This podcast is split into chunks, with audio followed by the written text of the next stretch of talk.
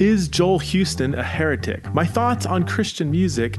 And is divorce kind of like gay marriage? I answer these and several other questions on this Patreon only podcast. If you want to access this episode, the full length episode, and others like it, please go to patreon.com forward slash Theology in. That's patreon.com forward slash Theology in. And you can support the show for as little as five bucks a month to access this full length episode and other premium content like it.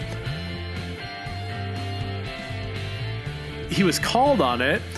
And Joel Houston, the author of the song, said, Evolution, this is a quote, evolution is undeniable created by God as a reflective means of displaying nature's pattern of renewal and pursuance of God's word, an ode to the nature of the creative God it reflects, and only ever in part, not the source.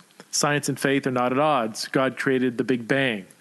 Well, that's kind of provocative. I like that. I, I like people that say things that are kind of provocative and make you think, and that definitely is provocative and makes you think. But then later he said, context things evolve, they change and adapt. I don't believe in evolution as a theory of source. I believe it's merely a pattern of nature, created by God, reflecting nature's desire for renewal, survival, new life, something, someone like God. What are my thoughts on this? First of all,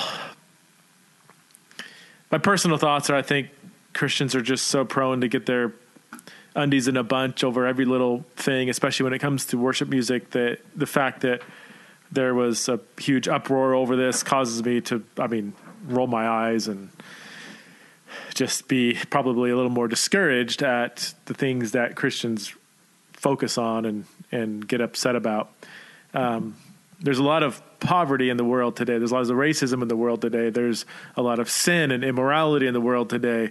There's a porn epidemic happening in the world today. There's a lot of discipleship that is not happening between Christian parents and Christian kids. There's there's there's tons of stuff that we can get upset about. We could look into our own closet, our own lives, and we should find piles of stuff, sin, to get upset about. So if we've taken care of all that, and then we still have more upsetness that we need to vent on something, and we still have space for something like a worship lyric that might point to an old earth view of creation, then sure, I guess if if that's your mo, you can get upset about that. But I just I just yeah, I think Christians are too easily upset over things that aren't as important as as other things, and they don't pay attention to things that they should be getting upset about with righteous indignation.